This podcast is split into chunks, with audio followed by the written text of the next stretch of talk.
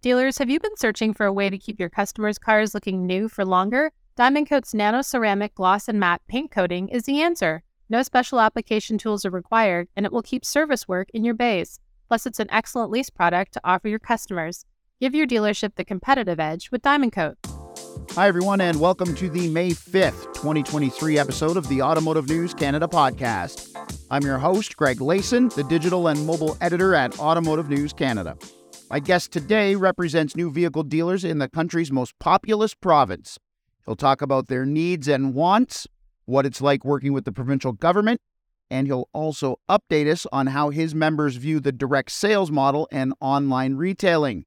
And a hint their opinion has changed over the last decade. All that and more when I speak with the executive director of the newly named Motor Vehicle Retailers of Ontario, formerly the Trillium Automobile Dealers Association, Todd Bourgon, on this episode of the Automotive News Canada podcast.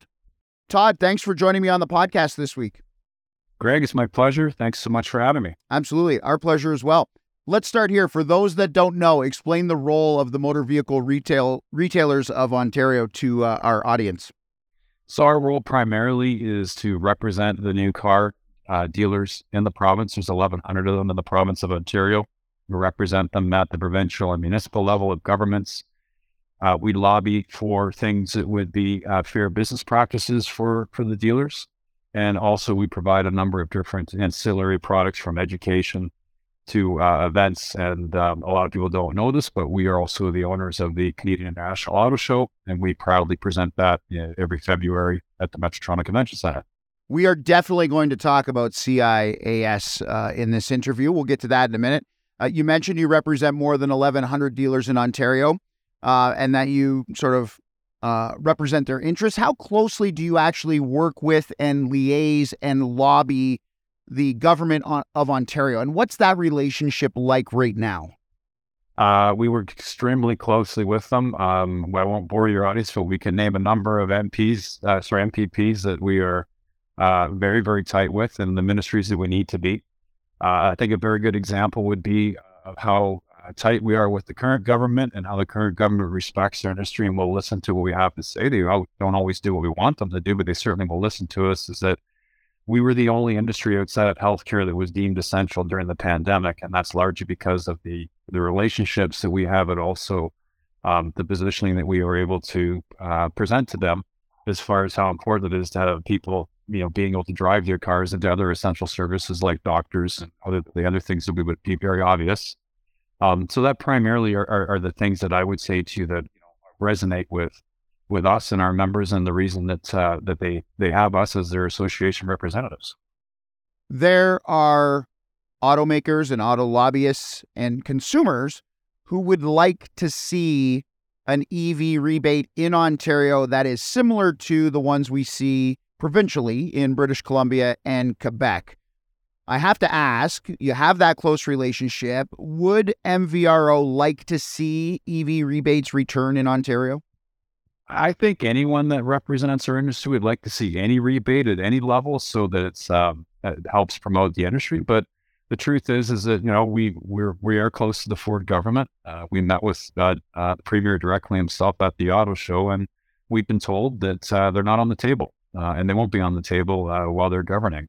And so, that being the case, uh, if if that's what we've been told, you move on to other things that can help affect that. But right now, that's the message that's been delivered to us, and that was delivered to us from the day that they took office their first term, and it was re-delivered to us when they took office the second term.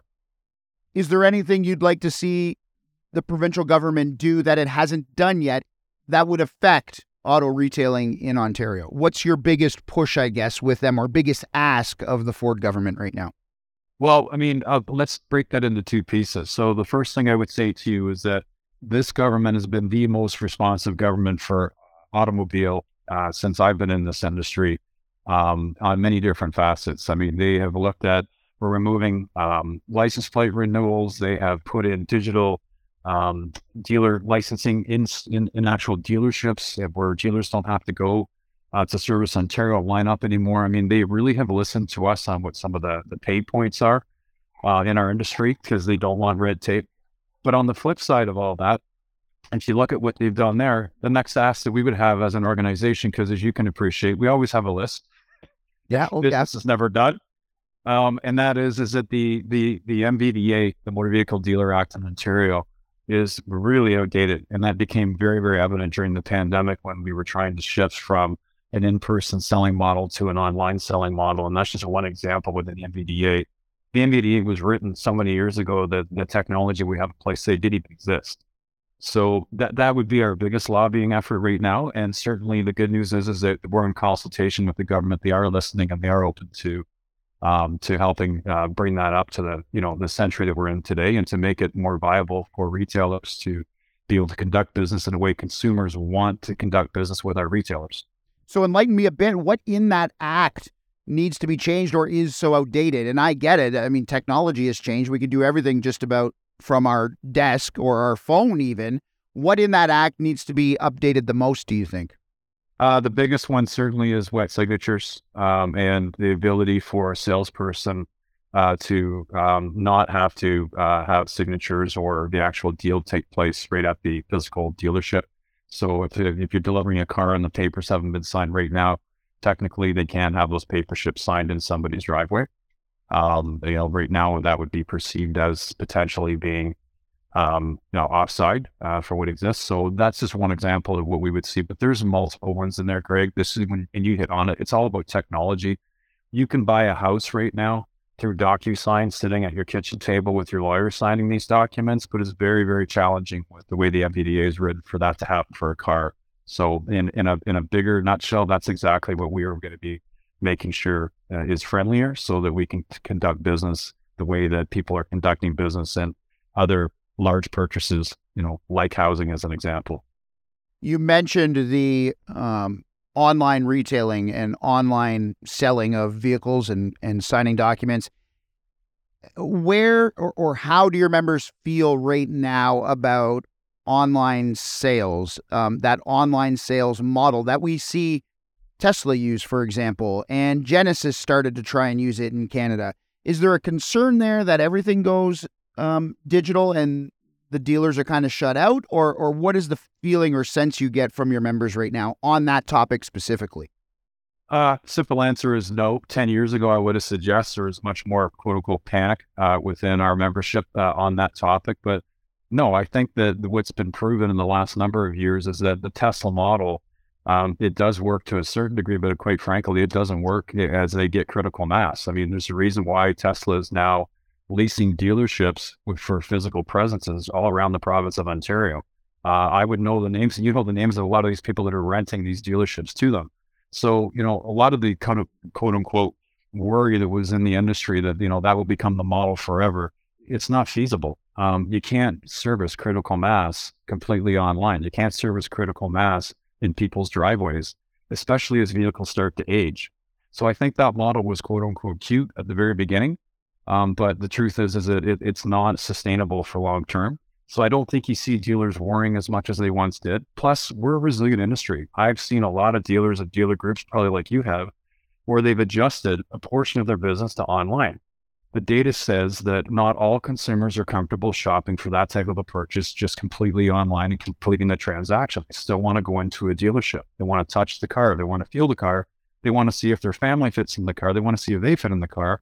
And that's the reason why we see 350,000 people coming through the front doors of the auto show to experience just that.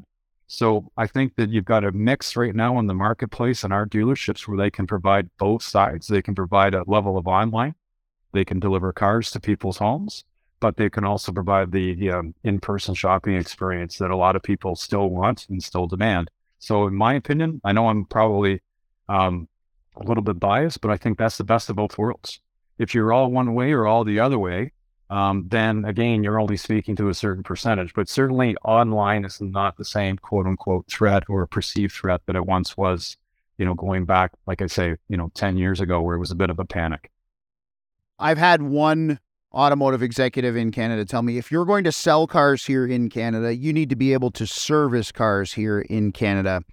Um, whether that means True. well, and, and whether that means you lease someone's dealership or or a mechanic down the street or whatever that case, should that be law? Is that something that should be written into either provincial or federal law that if you are going to retail something that might require uh, uh sometimes a life-saving recall, should you be able to have should you be mandated to have the facilities to fix that in a timely manner? I don't know that you would be able to get that into law versus it becoming more of a best practice, but certainly I think you're on the right course. But let's use this example, and and uh, you know by all means I don't want to pick on the brand, but it's just reality, right? when Volkswagen went through their Dieselgate and the challenges that they had, imagine if they were just an online retailer. There'd be no physical way that they could have ever managed to fix that problem and survive financially. All those cars that were brought back to dealers and repaired at dealers and had dealers renegotiate with consumers to put them in another Volkswagen product all took place because they had a dealer franchise that could handle that. If they were a Tesla or another product that you want to name that sells only direct and online, could you imagine how that would have ended? So let's, that's, I think, in my opinion, although no one wanted to see that happen, certainly Volkswagen didn't want to see that happen. But that's a great example to that executive that said to you, you have to be able to service in Canada. You have to be able to service anywhere for that exact that exact reason or that exact example that is provided to you. We'll be right back after this short break. Today, we're excited to share with you how you can enhance your customers' driving experience and keep their vehicle looking like new with Diamond Coat's full suite of nano ceramic gloss and matte paint protection products. Both come with a 10 year warranty guarantee. Diamond Coat's nano ceramic gloss paint protection is perfect for customers who want to maintain vibrant vehicle finish. This advanced formula uses cutting edge nanotechnology to create a hard, durable barrier between the paint and the environment. Not only does it provide superior protection against scratches, bird droppings, and UV rays, but it also enhances the paint's shine, making it look like it just rolled off the showroom floor. For matte finish vehicles on your lot, we have Nano Ceramic Matte, the only product in North America specifically designed to protect a vehicle's unique non reflective look. It's engineered to preserve the light diffusing sheen matte and satin finishes are known for while still providing long lasting protection from the elements. Both of our nano ceramic products offer superior protection with a 9H hardness rating and a hydrophobic surface that repels water and contaminants. This means your customers will spend less time cleaning their vehicle and more time enjoying the ride. Not only are our products top of the line, but our team of experts is dedicated to providing exceptional service to our dealership partners. We offer comprehensive training, marketing support, and dedicated ancillary specialists to ensure that you have everything you need to successfully offer our products to your customers. So, if you want to provide your customers with the best in ceramic paint protection, look no further than Diamond Coat. Contact us today or visit www.diamondcoat.com to learn more about how we can help. Diamond Coat, we've got you covered. Welcome back to the podcast, where I'm speaking with Executive Director of the newly named Motor Vehicle Retailers of Ontario, Todd Bourgon. You mentioned a couple answers ago the the auto show. Yes. How? Uh, let's. I want to start here. Like, were you surprised, or what was your reaction to the attendance? I mean, barring that snowstorm, sleet storm that we had, that could have potentially been a record-setting attendance for that show in its 50th year. How do you respond to that? What's your feeling after that show? Relief and excitement. I mean, I think that, you know, the first thing that I'll share is that as owners of the show, we as an association, we rent the space and then re-rent it back out to manufacturers and ancillary organizations that participate. So from a business model perspective, there's a lot of risk to that, right? If you if you if you don't rent it out, number one, or if you do, people don't show up um, you've got an upside down financial model.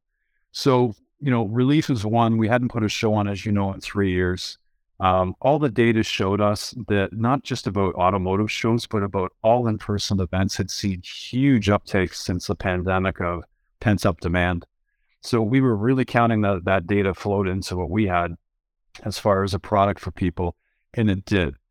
Um, and so, you know, the work that went into that, it wasn't like, you know, it was two months old. That, that's like a three year work model that took place to get that back up and running and to get that to the level where consumers would come back day after day at the numbers that you saw. And you're absolutely right. If we didn't have that snowstorm that one day, we would have broke a record. And that show's been around for 50 years. So relief, excitement, um, all the things that you would think of after all that hard work that the team at the International Auto Show put into place. And the board members from the Canadian International Auto Show are all dealers and voluntary dealers uh, from our board. So, I mean, it was just a celebration of, you know, wow, we're back and we did it. And a lot of work and effort went into that. And, you know, I can't say enough for that team and what they pulled off. But uh, to your point, you know, we almost broke a record. And uh, if it wasn't for Mother Nature, then we would have. But that's okay. It just proved that the consumers want to see cars in person. This is a question that we sort of bandied about in our editorial meetings. There were fewer brands the cost of entry was the same, but you got other things such as the EV test track. Did consumers notice or even care that there were fewer brands on the floor? And the follow up to that is do you win back the brands you lost this year next year? So yes, consumers notice if if they certainly if they're diehards that go back to the show year after year. Um, but and some and we did get some feedback on that but the truth is is that we also saw a new audience that came to that show this year that were excited about being able to test drive a vehicle. Uh, they were excited about being able to take a ride in a vehicle. Uh, if you remember jeep mountain was uh, that that that display was one of the most popular displays within the show um, for all the obvious reasons right? So i think that by having some of the manufacturers that didn't attend it really did force us to take a look at, you know, what are we going to content in the show um, that will have people just as excited to attend. And so we had to pivot and it forced us to relook at the word mobility, which we did.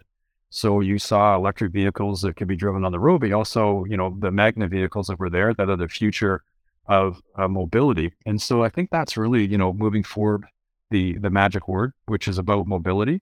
You know, as far as the manufacturers that weren't there, um, we already had some conversations with some of them, you know, right there at the show um, about what the future looks like. And, uh, you know, without getting into brands, because I don't think that's fair to anybody, um, there already has been some interest from some that, uh, that weren't there. And as far as, you know, participating, because I think that in some cases, um, maybe they underestimated what the show, you know, might return as. And uh, as you know, and I know, it returned extremely strong. Let's end by talking about um, your organization itself. The association dates back to 1908 as the Toronto Automobile Dealers Association. It then merged with the Ontario Dealers Association to become the Trillium Automotive Dealers Association, which I kind of chuckle at. It was easy to change the T from Toronto to Trillium and represent Ontario. Um, and just this month, it became Motor Vehicle Retailers of Ontario. Why that recent change? Well, when you put it the way you put it, I mean, man, it just sounds like we can't make a decision. I, I find it fascinating, to be honest with you, that it, a that it dates back that far, and that it has made you know a few changes along the way, but they were all reasonably easy to understand, including this one when you explain it. But why this change? So, I mean, the change is the word long overdue is really not fair, but it has been overdue, meaning that um, there has been some confusion over the years when we did change to Trillium. It was very easy, as you said. It was convenient, I think is the word to change it from Toronto to Trillium. We didn't want to lose the acronym. It had uh, brand recognition, you know, in the marketplace and also at government. What we did underestimate as time went on is that, especially, and this really came to light during the pandemic, right? Is that we're, you know, a represent an industry that represents 85,000 employees and you know, um, fourteen billion dollars in GDP. So when you're in a pandemic mode and you're trying to keep your industry open and you're trying to have attention from various levels of government, yes, we have amazing relationships, and I probably have one of the best lobbyists in the industry, quite frankly, working for us and has been working for us for a number of years. But what happened then during the pandemic is that ministries then had other people scattered to try and deal with absolutely everything. It was accepting um, best practices for health within organizations that we actually ended up uh, scribing and, and providing to them. But we weren't always dealing with the same staffers or the same ministry people that we were dealing with because it was all hands on deck, if you remember. Then all of a sudden, you know, we're, we're typically not dealing with the health minister in our industry, but then all of a sudden you are. Um, and so what's ended up happening is that we would be explaining to these newer people you know, why our reason to be is, and they in some cases, wouldn't even bring us into the consultation because the name Trillium to them meant health or health network. And so we were we were kind of playing a bit of catch up. The good news is is that we had the right people that would uh, help us make sure that we were not being excluded from any of those meetings. But the work that it presented to get to that and the risk that it brought to an industry that represents $14 billion in GDP became heightened. And that was the post conversations that we had as to, hey, What did we do right? What could we have done better? Um, and what things did we learn? And one of the things that we learned was that our name was problematic and our name put us at risk in some cases at that particular time for the reasons that I just mentioned. And we can't have an industry at that particular time in the future that's excluded just because of that. If we are excluded because of other reasons, then that's a different discussion. But if we ever excluded because we had missed a consultation, because someone confused us with something else, that's a problem. So this was dealt with. And then basically we come up with the name by forming a committee of some of our past presidents, some of our current executive and board members, and they came up with the name and tried to evolve it to the word retailer because that's what you're seeing right now in most of the manufacturer agreements with the dealers. They're no longer calling them dealers, they're calling them retailers. The research that they have says that's a better and more accepted name from a consumer perspective uh, than the word dealer. So we just thought we're going to evolve to that. And this allows us in the future to look at broadening our spectrum of representation if we ever wanted to, because we're not tied to just the word dealership. And it wasn't a big leap, Greg, to be honest with you, in this sense. If you look at the names of every other trade association in both the United States and Canada that represent automotive, there wasn't one of them that had a name that didn't specifically identify what they did or who they are by just reading it. We were the only one. So it was just time to it was time to address that and correct it. That's it. And I'm told the the other two words that matter in that are motor vehicle. Um, Correct. Why was that important? What does that mean, or what does that represent? Uh, anything that has a motor in it in the future. When you think of electrification, people sometimes think, well, that electric car is just electric. No, it has a motor in it, but it is electric. That's fine. The things that you saw at the auto show this year, there was a lot of unique products there that had different forms of mobility, but they all had some sort of a motor in it. Are we going to go represent, you know, bicycles that have motors in them tomorrow? Absolutely not. But again, that we have to make sure that we're relevant for the next 20, 30, 40 years down the road. And this name allows us to be relevant no matter how industry evolves because everything is going to have to have a motor to move wheels, regardless if it's electric, hydrogen powered, or whatever it is, right? And so that's the way we looked at it, and that's why we chose the uh, the name that we chose. And Jim Williamson is your newest president. Tell me a bit about Jim and uh, what he brings to the table. Jim's a great guy. He's a third generation uh, car dealer. Uh, his grandfather started their business. Um, then his dad took over, and now Jim has taken over. Jim has always been active in our industry since the day I met him. I used to see him on airplanes, going to conventions uh, where he was constantly learning, wanting to learn, wanting to do more, wanting to give back. And when the opportunity to get on our board took place, uh, he jumped at it. And uh, now uh, Jim has the daunting task of being the very first president um, of the new namesake, Motor Vehicle Retailers of Ontario. Um, but Jim will do a great job because he cares and he listens. Um, he'll listen first before uh, he speaks, and he will then uh, provide, you know, a very well-educated opinion. So I'm happy to have Jim on board. He's going to do a great job for industry, and um, you know, I think that uh, kudos to these guys that put their hands up to volunteer for these roles because I think a lot of people assume they're getting a big paycheck for putting themselves in these positions. And the truth is, is that we're a registered non-for-profit association, which means that uh, they're volunteers. So I appreciate all the guys and ladies that put their hands up uh, to help us serve. And uh, Jim's the latest one. And Todd, I appreciate you coming on the show this week. Um, great conversation, covered a lot of ground, and look forward to speaking with you again. Greg, it's my pleasure. Thanks very much for uh, having me. Absolutely. I'd like to thank Todd for being my guest this week. If you'd like to be a guest on the show, have a suggestion, or simply want to comment, email me at glayson at autonews.com. And remember, you can listen to all our previous podcasts on Spotify, iTunes, and Google Play, or on our website, automotivenews.ca. Just click the podcast tab at the top of the homepage. That does it for this episode of the Automotive News Canada podcast. We hope you'll join us next time. So long, everybody.